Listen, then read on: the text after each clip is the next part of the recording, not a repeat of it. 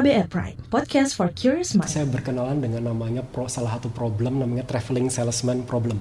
Traveling salesman problem itu bercerita tentang masalah ada seorang marketing yang ingin mengunjungi sekian banyak orang di tempat yang berbeda. Dia harus menentukan rute mana yang paling efisien. Karena nggak mungkin kalau misalnya dia ngasal gitu kan bolak-balik, itu rutenya nggak efisien, waktunya habis di situ, kosnya banyak terbuang gitu.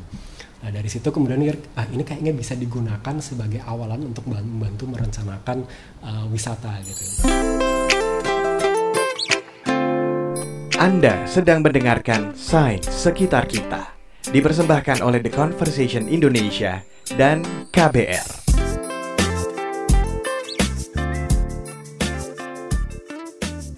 Semuanya, senang sekali rasanya kita kembali bertemu di Science Sekitar Kita. Sekarang kita sudah ada di season 2 nih, masih ngebicarain tentang karya-karya penelitian dari peneliti Indonesia. Tapi saya nggak sendiri, masih ditemenin sama sahabat saya, Lutfi Zulfikar dari The Conversation Indonesia. Hai Lutfi, apa kabar? Halo Naomi, uh, kabar baik. Uh, kamu tapi kamu kayaknya sekarang lagi not in a good mood ya, lagi lagi galau atau lagi baper atau jangan-jangan lagi broken heart nih? Apaan sih? Nggak deh, galau-galauan gitu. Aku tuh lagi suntuk aja bawaannya. Gimana gimana? Ada apa nih? Can you imagine gak sih? Aku tuh biasanya dalam setahun punya target dua kali jalan-jalan kan Kayak Aduh. traveling gitulah Tapi tahun ini kayaknya hanya harapan aja gitu Kalau gitu, episode ini kayaknya bakal fun banget nih Aku mau ngajak kamu dan juga pendengar untuk jalan-jalan Tapi jalan-jalan dengan algoritma matematika Gimana tuh? Keren gak? Algoritma matematika Yes, jangan aneh-aneh deh Lutfi Orang lagi suntuk gini malah ngajakin ngomong algoritma pula Bentar, bentar Jadi gini, di episode ini aku mau ngajak kamu untuk ngobrol dengan Dr. Budi Soleh Wibowo, ahli data science dari Universitas Gajah Mada. Kita akan mengenal bagaimana kita bisa merencanakan traveling dengan algoritma matematika. Wah, masih nggak kebayang sih, jujur dah.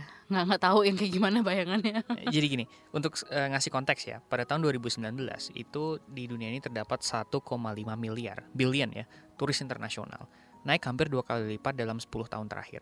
Nah, aktivitas turisme ini dipicu oleh salah satunya semakin banyaknya pilihan wisata di seluruh dunia ya. Oleh karena itu kan kita sering ya banyak cari rekomendasi wisata, misal di TripAdvisor, Google Trips, atau bahkan sederhana di Google Maps. Tapi kadang tuh kita tetap bingung karena overwhelmed dengan banyaknya saran dan rekomendasi top 5, top 10 dan macam-macam itu. Nah, Dr. Budi dari UGM ini bersama dengan mahasiswi bimbingannya, Monica Handayani namanya, mencoba mendesain algoritma sederhana yang menciptakan itinerary perjalanan tempat yang sebaiknya dikunjungi dan rutenya enaknya lewat mana sih dalam waktu yang kita punya hanya dengan beberapa klik aja. Oh gitu, aku masih belum terlalu paham sih sama maksud kamu. Coba deh bantu aku supaya bisa lebih mencerna ini seperti apa ya, maklum lah ya. Tapi sebelum kita lebih jauh menelisik cara kerja algoritmanya, eh, kita kenalan dulu yuk dengan Pak Budi. Halo semua, nama saya Budi Soleh Wibowo, biasa dipanggil Budi. Uh, saat ini bekerja sebagai dosen di Universitas Gajah Mada, tepatnya di Departemen Teknik Mesin dan Industri. Ya, uh, fokus penelitian saya di supply chain management dan big data analytics gitu saat ini. Lutfi, jujur aja sih aku masih bingung banget gimana hubungannya algoritma matematika untuk traveling. Kalau matematika sih untuk ngukur bangunan atau bangun jembatan mungkin masih nyambung ya. Tapi ini traveling gitu loh. Dan justru karena aku punya kebingungan yang sama ya di awal interview, waktu itu aku menanyakan ke uh, Pak Budi, apa sih esensi dari perencanaan traveling itu gitu? Emang problem kita ketika merencanakan wisata selama ini tuh seperti apa sih? Nah beliau menjelaskannya dengan suatu dilema yang beliau alami ketika dulu masih S3 di Belanda. Dulu ide awalnya itu waktu masih uh, sekolah di Belanda di Eropa waktu itu, mm -hmm. uh, kan namanya orang sekolah ya mumpung masih di situ gitu jadi apa uh, keinginan untuk jalan-jalannya besar mm-hmm. tapi kemampuan dompetnya kecil gitu kan jadi kita ingin cari gimana caranya dengan uang yang terbatas dan waktu yang singkat kita bisa jalan-jalan ke banyak tempat tapi tempat-tempat yang memang uh, bagus gitu ya worth it untuk dikunjungi dengan waktu dan dana yang terbatas dan ini juga ternyata setelah saya baca-baca lagi uh, ini sejalan dengan penelitian yang dilakukan orang pada saat travel planning ketika mereka mau melakukan travel. Ternyata bagian paling lama, paling menghabiskan banyak usaha itu adalah pada saat mereka ingin merencanakan wisata pada saat tahap browsing. Ya sekedar browsing aja misalnya dengan buka kayak TripAdvisor atau lewat Google atau misalnya membaca blog gitu kan uh, top 5 destination yang kamu harus kunjungi gitu kan. Masalahnya top 5-nya satu orang sama orang lain pasti akan berbeda-beda gitu kan. Kadang-kadang interestnya kita juga berbeda-beda. Ada orang yang sukanya jalan-jalan ke museum ada orang yang sukanya lebih kayak living like locals atau ada orang yang sukanya ke tempat-tempat yang apa uh, artistik gitu. Atau misalnya malah ke pusat keramaian. Ada juga yang hobinya shopping gitu. Dan ternyata itu repot sekali untuk bisa seperti itu. Kita harus browsing banyak tempat gitu kan. Mereview komen-komentar orang tentang tempat tersebut. Uh, melihat uh, transport yang tersedia ada apa enggak.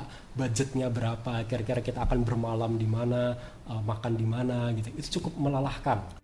Oh, berarti bisa dibilang penelitian yang dilakuin ini hasil dari sebuah dilema beliau gitu ya? Keren sih ya kalau peneliti. Dilema dikit aja langsung bikin penelitian coba. Coba kalau aku yang dilema. Ya curhat dah. Nah makanya kamu jadi peneliti aja biar kalau dilema tuh produktif gitu loh. Jadi bener banget tuh. Uh, dilema-dilema seperti ini yang kemudian membuat beliau terinspirasi bersama dengan mahasiswi skripsi bimbingannya ya mengembangkan suatu algoritma sederhana yang bisa langsung generate tuh itinerary, uh, rute dan jadwal perjalanan tanpa banyak mikir hanya memasukkan beberapa preferensi kamu aja soal destinasi wisata dan e, berapa lama waktu yang kalian punya untuk wisata gitu.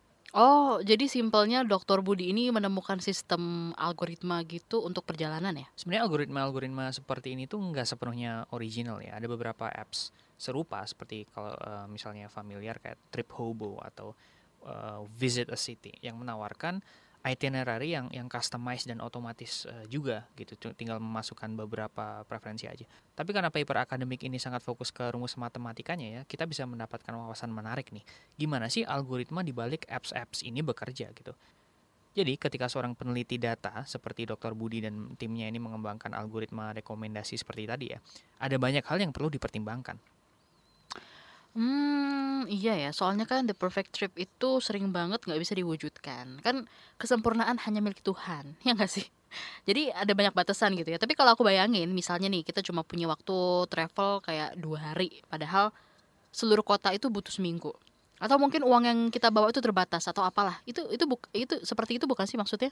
Iya benar banget. Artinya mendesain algoritma ini tuh adalah a matter of uh, optimizing gitu, mengoptimalkan itinerary seperti apa sih yang paling oke okay berdasarkan keterbatasan yang dimiliki si traveler.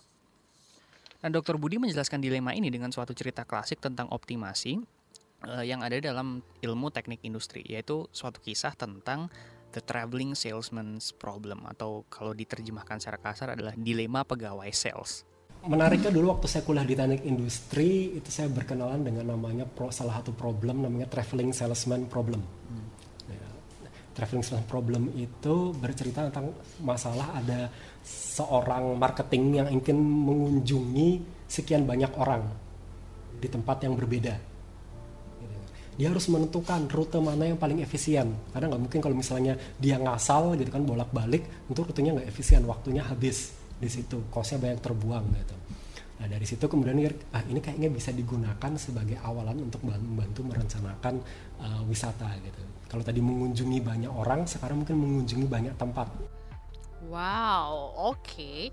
terus kalau problem ini diterapin untuk traveling terus gimana dong Maksud aku gini, uh, dalam menciptakan itinerary yang ideal tadi, Dokter Budi dan timnya itu akhirnya milih untuk pakai parameter apa aja gitu.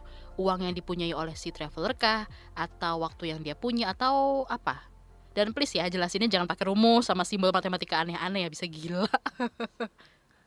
That's a great question, Naomi. Memang bentuk aslinya algoritmanya kan ya matematika sih kalau di papernya itu ya. Coba aku bacain ya.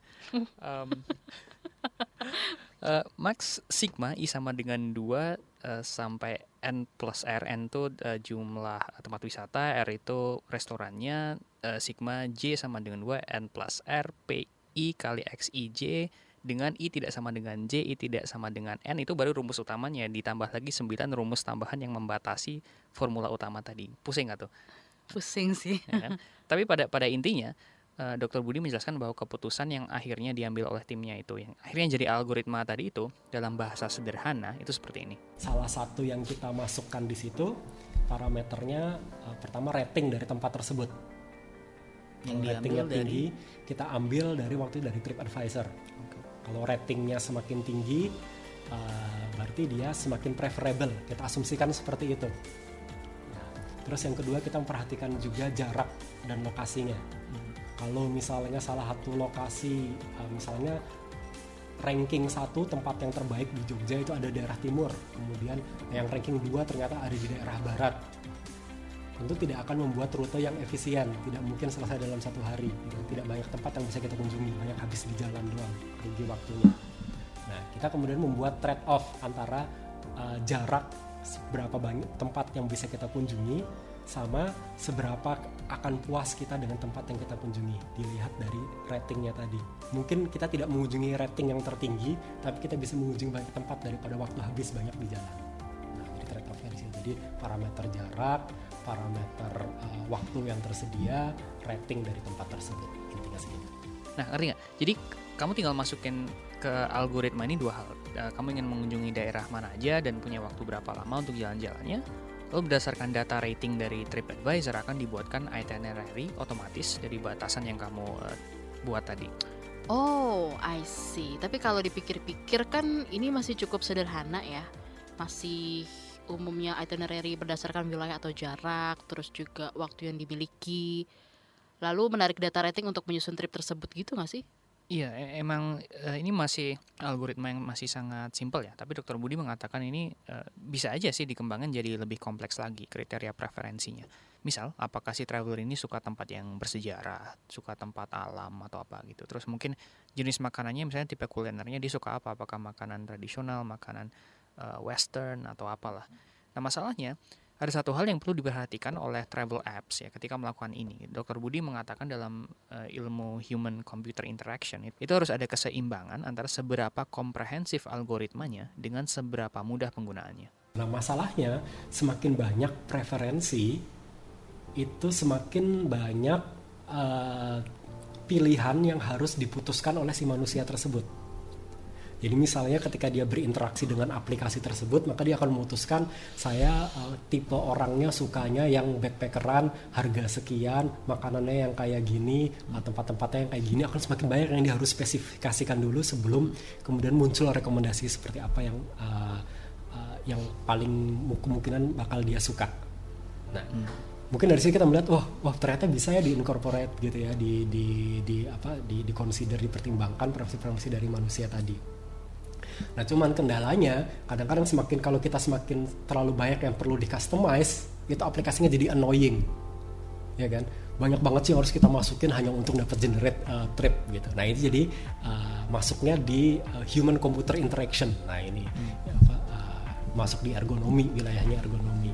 UX. Apa sih banyak mana bagian yang bisa diotomasi gitu karena perlu tidak perlu user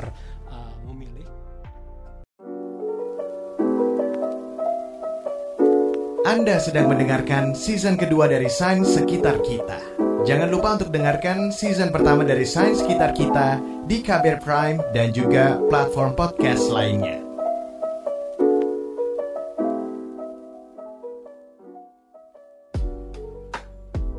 Kita kembali lagi di Sains Sekitar Kita season 2 Kita lagi ngobrol ini tentang algoritma matematika Bersama Lutfi dan Dr. Budi Soleh dari UGM Dulu tuh Lutfi ya pas zaman sekolah aku tuh suka bertanya-tanya gitu.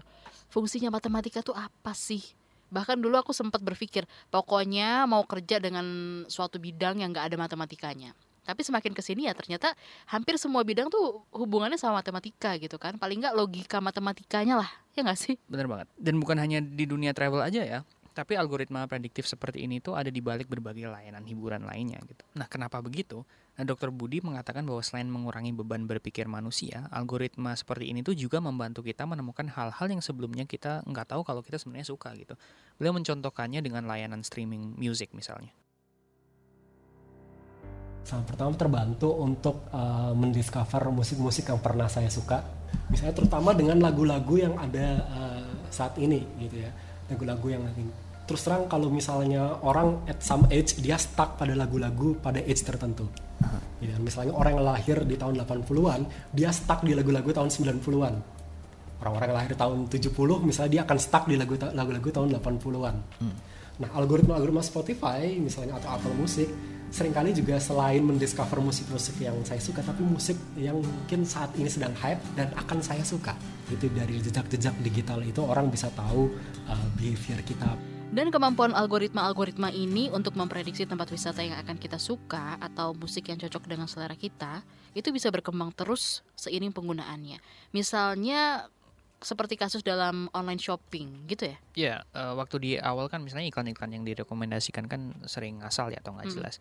Tapi sering dipakai dan kita eh, data kita itu direkam, terus misal narik juga data dari pembelian teman-teman kita yang menggunakan aplikasi yang sama. Algoritma di app-nya itu bisa lebih cerdas dan eh, merekomendasikan produk yang lebih sesuai dengan kayak eh, kesukaan atau keinginan kita gitu. Nah, nah these kinds of algorithms eh, seperti juga yang didesain oleh Dr. Budi dan mahasiswi bimbingannya itu itu sebenarnya kan bentuk dasarnya masih rumus matematika ya. Walaupun algoritma ini adalah roh dari travel apps-nya gitu. Tapi gimana sih langkah-langkahnya itu sampai jadi aplikasi beneran gitu. Selain tentunya hal-hal teknis ya, misalnya kayak ngembangin eh, front end-nya dalam tanda kutip atau kayak eh, tatap muka misal eh, desain aplikasi bentuknya di HP kayak gimana, bentuk webnya kayak gimana. Ternyata ada juga banyak aspek bisnis yang masih perlu dipikirkan gitu. Algoritmnya sendiri kat- eh, kata Dr. Budi itu masih bagian yang paling mudah dari membangun bisnis. Yang bagian tersulit adalah bekerja sama dengan para stakeholder yang terlibat dengan bisnis tersebut. Pertanyaannya, siapa ya orang yang mau membayar untuk aplikasi tersebut? Kebanyakan orang pasti maunya gratis, ya kan? Nggak, ah, jarang banget ada orang mau ah, untuk servis tersebut membayar.